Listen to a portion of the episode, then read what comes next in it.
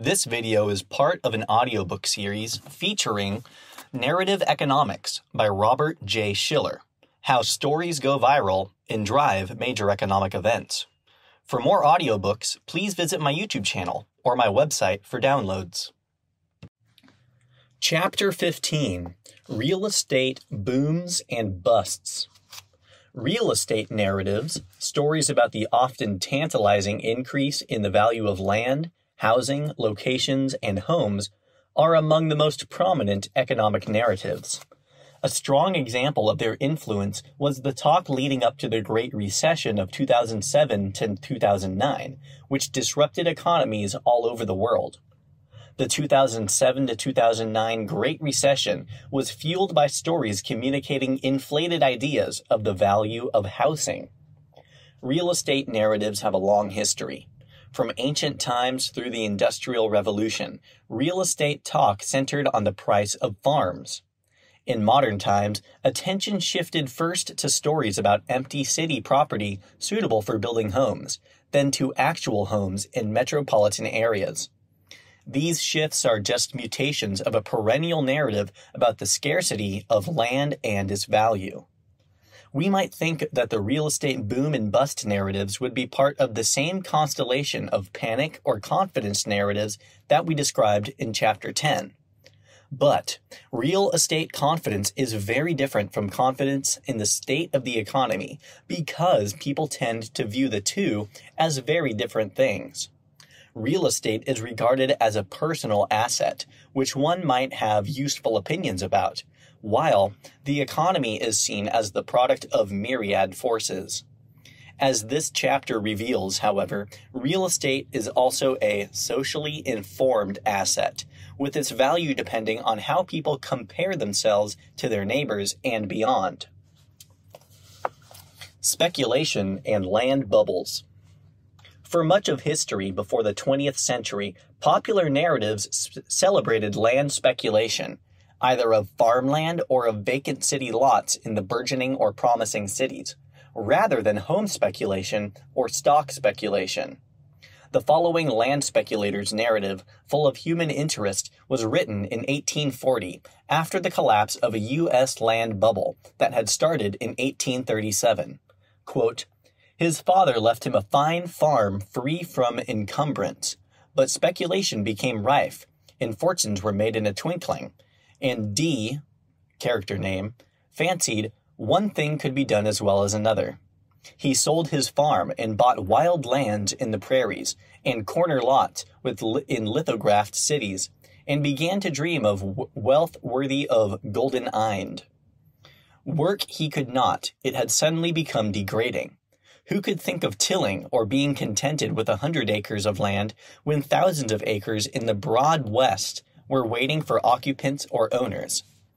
D, our character, was not the man to do it, and he operated to the extent of his means. At last, the land bubble broke. Those lithographed cities were discovered to be mere bogs, and prairie farms, although the basis, basis of exhaustless wealth, were worthless unless rendered productive by labor. Here we see a perennial narrative of a foolish speculator buying unseen land in a bog, a narrative reconstructed in the 1920s Florida land bubble, where a swamp replaced a bog. The Florida land boom of the 1920s. There appears to have been little talk of single family, family homes as speculative investments until the second half of the 20th century. A ProQuest news and newspaper search for home price reveals virtually no reference to the term in a speculative context until then. In fact, the phrase home price had a different meaning in past centuries, as in the home price of wheat, meaning the price of wheat in the domestic market as opposed to a foreign market. When the phrase home price with its modern meaning was mentioned, it typically appeared in a story about a rich person spending a lot on a home as a sign of wealth, but with no sense that the home was appreciating in value. For example, an 1889 article in the St. Louis Post Dispatch exclaimed, quote, Senator Sawyer, who has for years lived in the house which Jefferson Davis occupied when he was here in Washington, has stopped paying rent and has built a magnificent brown stone mansion within a stone's throw of DuPont Circle. It is worth at least 80,000 and Sawyer's Millions will keep it in fine style. There are fine houses all around it. End quote. There was a reference to value as if it is unchanging, but no sense that the senator might be making a speculative investment. A ProQuest news and newspapers search for price per acre shows a very different pattern. The phrase peaked at the beginning of the 20th century when it tended to refer to farmland as a speculative investment. The Florida land boom of the mid 1920s gets many hits, but the phrase home price almost never appears in those articles. During that widely discussed boom, an associated narrative emphasized that the proliferation of motor cars was making Florida land more easily accessible to Northerners looking for a winter home. Given the rise of the automobile, it is not surprising that the allegedly beautiful sites that were selling out so fast were empty lots for building new homes. However, by 1926, the Florida land boom had become a widely covered scandal, reported nationally. Newspapers printed stories that promoters were selling underdeveloped land divided into home sized parcels, sight unseen, to Northerners who would never in their lifetimes see a town built near their isolated homes. These stories rendered such sales of undeveloped land disreputable. Land has always been only a small part of a home's value. One estimate by Morris Davis and Jonathan Heathcote suggests that the land's value averaged only 36% of the home's total value from 1976 to 2006. We do not seem to have data on the percentage of land value in home value for earlier years, except in assessments for property tax. But presumably when the US population was more rural, the percentage was even lower.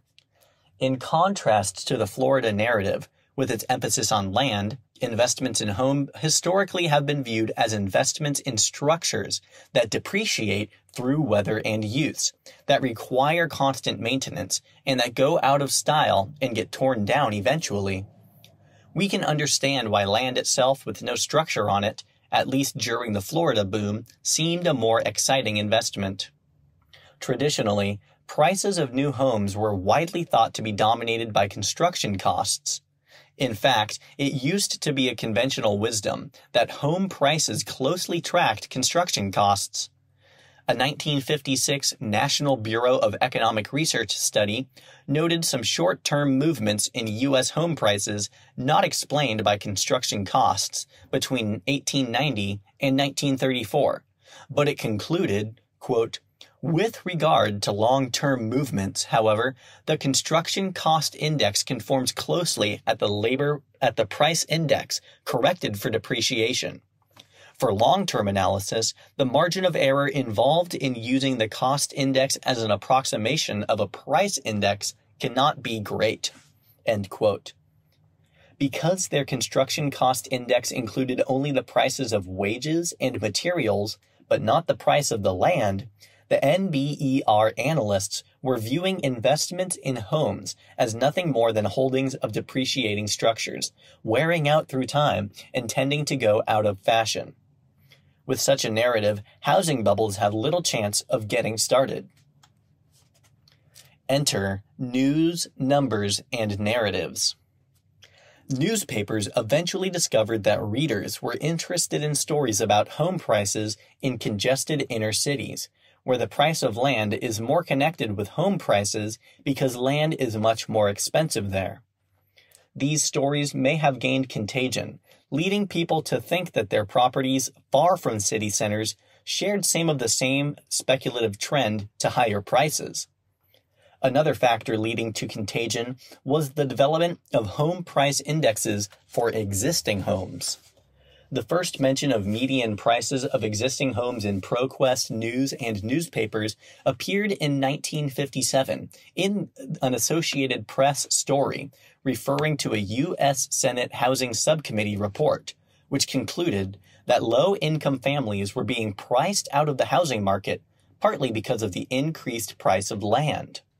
Newspapers began publishing the National Association of Realtors median price of existing homes in 1974. The Case Shiller Home Price Index, originally created by Carl Case and myself, began to appear in 1991.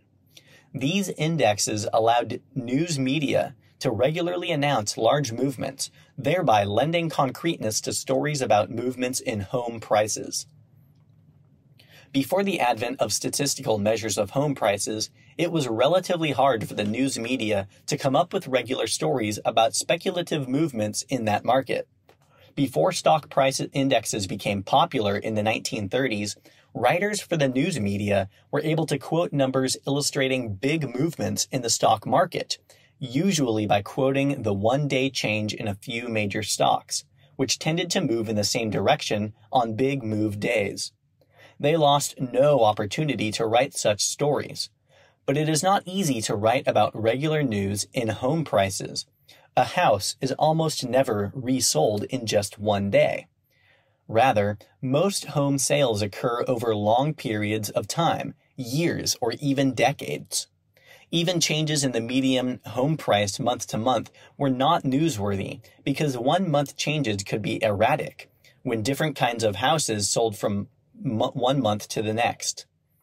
The repeat sales that Carl Case and I first started publishing in 1991 marked the beginning of a new era, one in which month to month changes in aggregate home prices could be inferred from highly disparate houses, each of which sells very infrequently.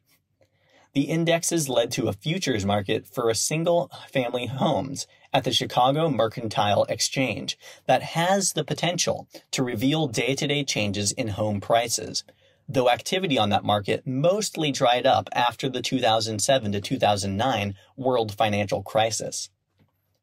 A common assumption in accounts of speculative bubbles in stock and housing markets has been that investors are extrapolating recently successful investment performance expecting the price increases to continue, and thereby eerily forcing prices up even higher. This process repeats again and again in what may be called a vicious circle or a feedback loop. However, narratives matter as well. If we listen to the narratives at such times, investors may seem a lot less calculating than they sometimes appear. Instead, the price increase appears to be driven less by future expectations than by the proliferation of stories and talk that draw attention to the asset that is booming, thereby fueling the bubble. House lust and social comparison. It is vital to listen to what people are saying during a rapid expansion of prices to understand just what is animating them. In his 2007 book, House Lust America's Obsession with Our Homes, Daniel McGinn sees psychological factors at work.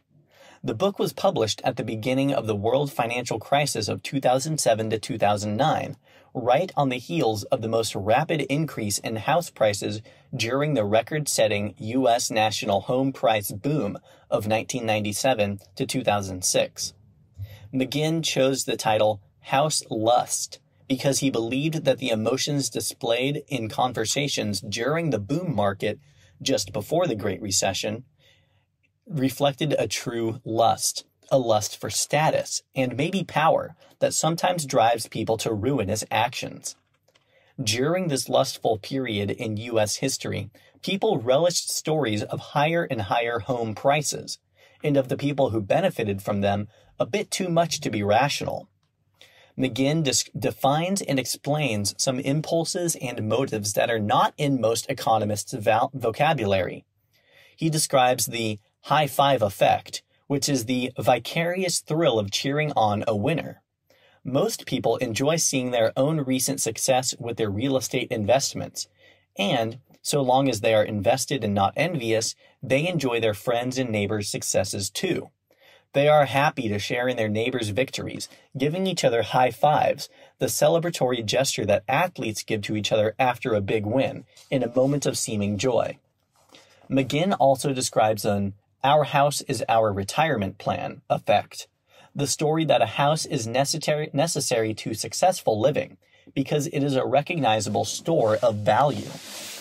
The narrative in the recent boom fueled house prices by implying the dictum that one should stretch or reach to buy a house. Buy the biggest house you can afford, because you will be glad that you did so when the house's value goes even higher.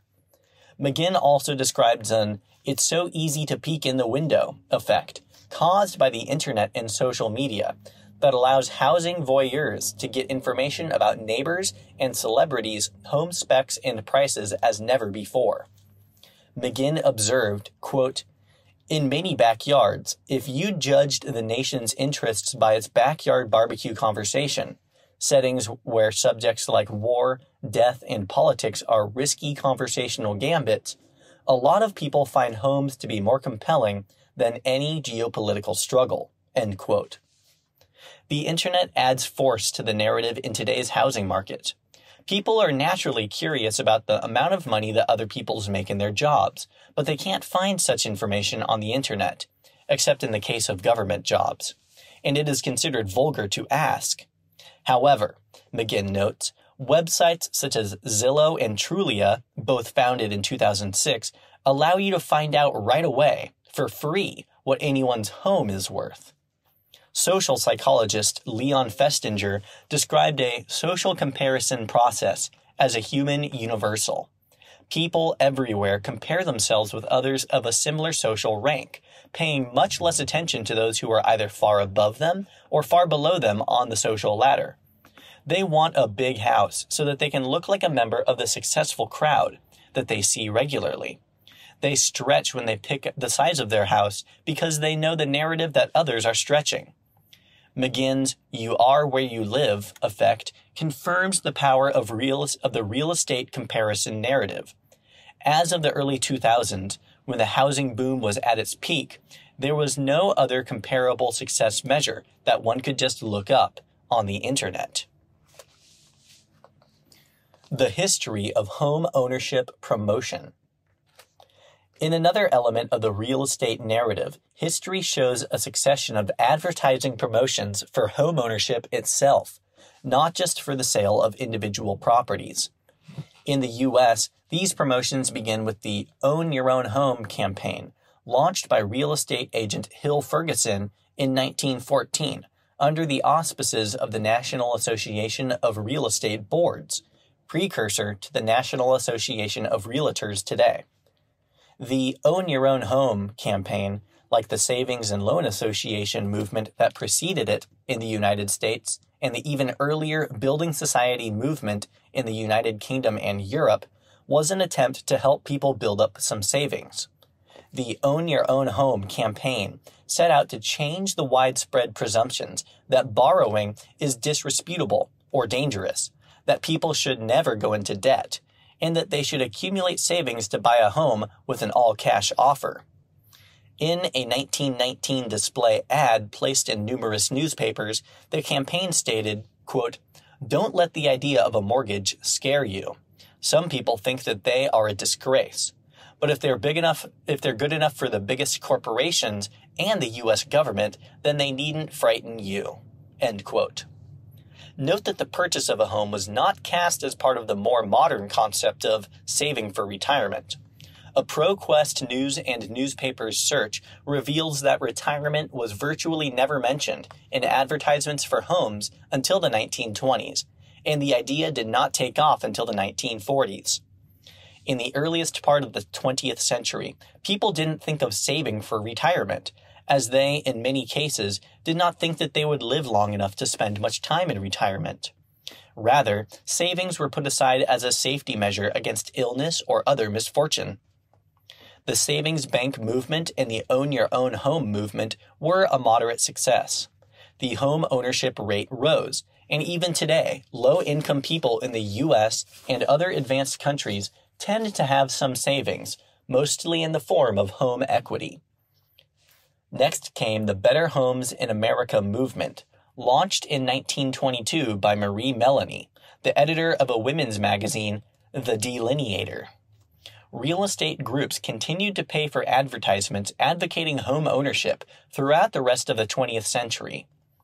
In the years leading up to the 2007 to 2009 world financial crisis, the National Association of Realtors placed numerous ads including the words, Now is a good time to buy or sell a home. After the financial crisis, it launched a new campaign, Home Ownership Matters. These campaigns emphasized that homeowners tend to be successful and patriotic people. The campaigns not only helped support patriotic ideals, but also created a clearer rationale for buying a home, thus enhancing the narrative. The desire to impress the neighbors is part of the social fabric, but it comes with a psychic cost. Marketing people often find themselves in the position of trying to help people get past their guilt about showing off, which may involve buying land or ostentatious houses. Before the Great Depression, many ads touted purchasing undeveloped land as investments. For example, a large newspaper ad from 1900 with the headline, A Princely Spot is Orangewood, offered five acre plots near Phoenix, Arizona that could be used either to build a home or to plant an orange grove. The ad featured recent auction prices of oranges from the region, as well as text about how fashionable the area was. In response to complaints about such marketing, the individual states of the U.S. put into place over the period of 1911 to 1933 a series of blue sky laws prohibiting the selling of speculative schemes which have no more basis than so many feet of blue sky. Mr. Ponzi and his other scheme. In 1926, Charles Ponzi who was said to have invented the Ponzi scheme in 1920, was released from jail. Also called a circulation scheme, a Ponzi scheme is a fraudulent investment fund that pays off early investors with money raised from later investors, creating a false impression of profits to lure yet more victims. Soon thereafter, Ponzi went back to jail for violating Florida's blue sky law. During the Florida land boom, he began selling small parcels of Florida land to investors without disclosing that the land was underwater in a swamp. Ponzi's name and the story of unwitting investors buying land in a swamp went viral with his circulation scheme, and it remains famous even today. But his name is not so attached to the swamp narrative as it is to the Ponzi scheme narrative. In reaction to such abuses, the U.S. imposed stronger laws on the subdivision of land for sale to small investors. State laws defined land sales as security sales, even if the sale was a simple transfer of property, thus making the sale subject to securities regulation. In addition, regulation of the sale of land was reinforced to prevent such abuses. As a result of the scandals and the ensuing legislation, people began to think that investing in undeveloped land based on prospective future use was irresponsible and disreputable. Disreputable, that land needed to generate real income before reputable brokers could sell it. Thus, advertising turned to offering investments in going businesses and owner occupied homes, which continued to feed the real estate narrative. As people continued to think of home purchases as investments in land rather than reproducible and depreciating structures, the potential for home price bubbles persisted. At the same time, real estate investment remained the simplest of speculative investments. Most people never find the time to get involved in a risky, specialized investment, but many people own a home at some point in their lives and so they typically do not have to work hard to learn about real estate as a speculative investment. City land and stories. Changing narratives do not explain some major swings in home prices, afflicting certain cities and sparing others. There is evidence that booms in some cities, but not others, can be explained merely in terms of supply constraints. For example, undeveloped land available for building is more available in some cities than in others, and there could be a time when a city that once had plenty of land for building finds that its land has been exhausted. When a city's population is expanding, even if the city is not particularly attractive and has no particularly favorable narratives, there will be some people who want to move there. For example, there are always potential immigrants, often from poor or unstable countries, seeking a foothold in advanced countries, and they may choose cities based on arbitrary factors, such as proximity to their home country or the existence of a subpopulation speaking their language in the destination city. If land is readily available for purchase there, new houses will be built, and the immigrants' demand for housing may have minimal impact on prices. But if such land has run out, these immigrants will have to outbid others for existing homes, and home prices will rise. In that case, only the wealthier buyers will be able to live in that city. People who are already living in the city but have no special interest in it have an incentive to sell their houses and take the proceeds to another, more affordable house in another city. The supply constraint thus results in higher prices and a wealthier population in that city. Supply constraints also help to explain the differences in home prices across cities and throughout time. Economist Albert Saiz used satellite data to construct estimates of the amount of land available around major U.S. cities. He found that cities that, that are boxed in by bodies of water or steeply sloped terrain, which is less suitable for building, tend to have higher home prices. That's no surprise. There is also a tendency who, for people who already own homes in a city to try to block further construction of homes, particularly of affordable housing. They have an economic incentive to do so, for limited housing supply boosts home prices. The effects of such an incentive may differ across cities. But beyond such conventional economic explanations, there is also evidence that changing narratives play a role in housing booms. The years leading up to the 2007 to 2009 world financial crisis saw record breaking increases in home prices in some countries, notably the United States. According to the S&P, CoreLogic, and Case-Shiller Home Price Index, home prices in the United States nationwide rose 75% in real terms between 1997 and 2005, while the Consumer Price Index for rent of primary residence, corrected for Consumer Price Index inflation, rose only 8%. This boom in home prices far exceeded anything that could be attributed to increased unmet demand for housing services.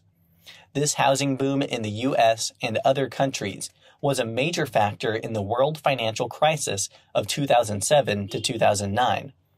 Home prices fell dramatically and defaults on mortgage payments surged, plunging mortgage lenders into serious financial difficulty, a crisis that then spread to the rest of the financial sector and then the world.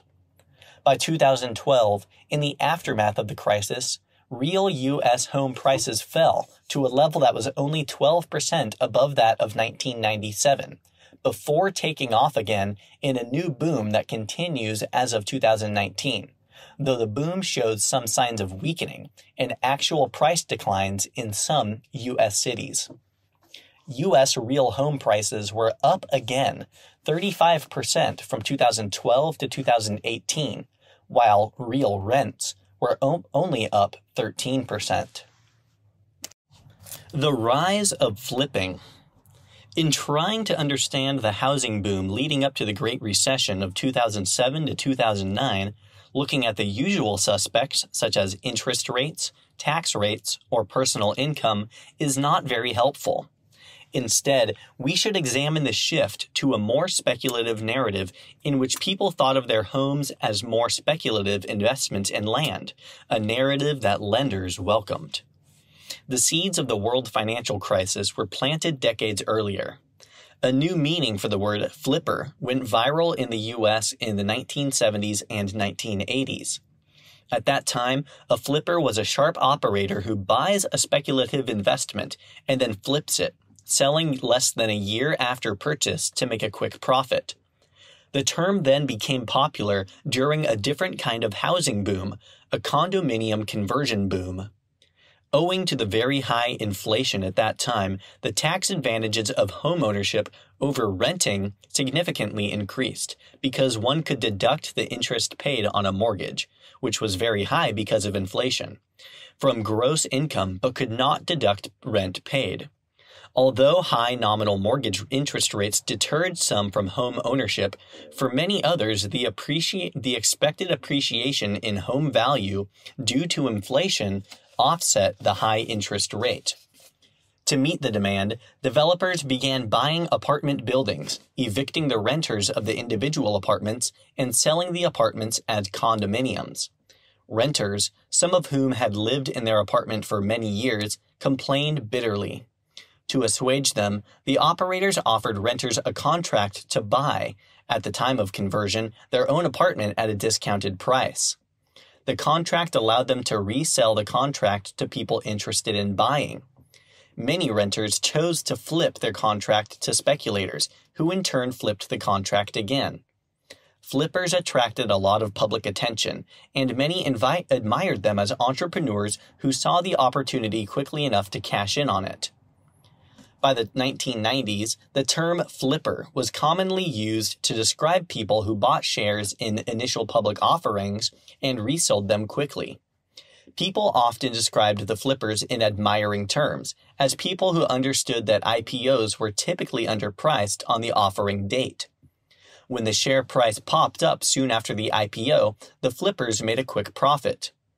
A famous 1991 article by Jay Ritter showed that the initial IPO price pop tended to be followed by weak performance over subsequent years. So the optimal strategy appeared to be buying IPOs at the offering and then flipping them. Then, in the early 2000s, during the enormous house price boom, the term flipper became attached to people who bought homes, fixed them up a little or a lot, and sold them quickly. Once hmm. again, admiring stories were told of their successes. While most people were not enthusiastic enough to actually flip houses, they may have imagined that they were engaged in long term flipping, simply by purchasing a primary residence as a long term investment. Thus, they engaged in the speculation narrative. Mansions and modesty. Exuberant real estate narratives did not stop with the 2007 to 2009 world financial crisis. In October of 2012, the Wall Street Journal launched a new section in the newspaper called Mansion. It was a response to a section in the Financial Times titled How to Spend It, but Mansion focused on housing. Notably, 2012 was the same year that home prices in the US started rising sharply again after the 2007 to 2009 world financial crisis. It was also the year in which the police finally cleared the Occupy Wall Street movement, which had started a year earlier from Zuccotti Park in New York City. The movement had been attracting much attention to the slogan, We are the 99%, referring to the majority of the population who cannot live extravagantly, in a public assertion that these people matter. The mansion section seemed to scream that the top 1% mattered even more. It featured lush photo spreads of lavish homes and their pretentious occupants in a tone of gushing admiration. But the section also reported on anxieties about ostentation and about fears of public disgust at such extravagance. For example, a 2017 article in Mansion titled Tech CEOs Lie Low or Live Large discussed in detail the quandary that heads of technology companies face in deciding how big a home to buy. The article made it clear that the choice of a home is part of a delicate balancing of forces in a career optimization strategy. Hence, quote, Bay Area real estate agents say that their clients are becoming reluctant to buy fancy homes for fear of spooking wary investors or distracting or of distracted or high living founders. End quote. The Donald Trump narrative and urban investors. Offsetting the modesty narrative was the Donald Trump narrative which led to his election as President of the United States in 2016. The Trump narrative proved that many people are not at all spooked by those who live large. On the contrary, as Trump openly states in his various co authored books, it pays to let people know that one is rich. Here, the housing boom narrative is co epidemic with the conspicuous consumption narrative discussed in Chapter 11. Vast numbers of people have taken interest in the Trump narrative, which encourages the idea that the display of wealth is an amazing affirmative career strategy and the polar opposite of Occupy Wall Street idealism. The Trump narrative epidemic contributed to the upward trend in home prices in the U.S. starting after 2012. In 2005, during the housing boom that preceded the 2007 to 2009 financial crisis, web searches for the term housing bubble increased dramatically. The curve, shown in figure 15.1, resembles the Ebola epidemic. Something very contagious was clearly happening then. Some people tried to capitalize on the boom, not just by flipping homes, but also by promoting the boom. Enthusiasm for real estate investments infected a significant portion of the population. In 2005, Trump founded a business school, Trump University, saying, I can turn anyone into a successful real estate investor, including you. However, Trump's timing was bad. The Economist ran a cover story on June 18th of 2005 about the prospect of a bursting housing bubble. Trump University went out of business right after the world financial crisis in 2010 amidst cries of fraud and deceit. The housing market today. Since 2003, I have collaborated with my late colleague Karl Case and now with Anna Kinsella Thompson to conduct an annual survey of recent home buyers in four U.S. cities. The survey is conducted under the auspices of the Yale School of Management. One of our questions is In deciding to buy your property, did you think of the purchase as an investment? With answers ranging from 1, not at all, 2, in part, to 3, it was a major consideration. The percentage who answered it was a major consideration peaked at 49, 49% in 2004. The percentage choosing that answer fell to 32% in 2010, just after the world financial crisis, and by 2016 it had risen to 42%. The survey also asks about the general level of conversation about the housing market. Specifically, we ask In conversations with friends and associates over the last few months, conditions in the housing market were discussed. Circle the best one that applies. Options were 1. Frequently, 2. Sometimes, 3. Seldom, and 4. Never. The percentage who answered frequently reached a high of 43% in 2005, the end of the 1997 to 2005 boom. By 2012, the percentage choosing frequently reached a bottom of 28%, significantly lower than the number during the boom periods. The likely interpretation is that the contagion rate for housing market narratives had decreased, and that indeed the decline in home prices could be viewed as the end of an epidemic. What were the narratives in spring of 2005? ProQuest finds 246 stories with the phrase housing bubble from March to May of 2005, before the cover stories in The Economist and other places. One of these stories included a statement from Alan Greenspan, who said that he saw a little froth and an unsustainable underlying pattern in the housing market. This statement was then compared with his irrational exuberant speech about the stock market in December of 1996.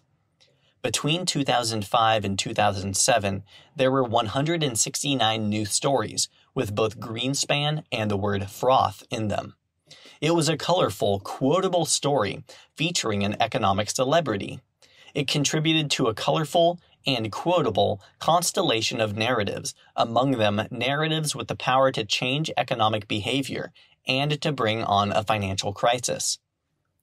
We turn in the next chapter from, the, from real estate to the stock market to chart another powerful narrative, putting the stock market at the center of the economy we shall see some similarities between the narratives, both contagious in the context of perceived grand opportunities for investors, both intertwined with stories of investor greed and investor foolishness.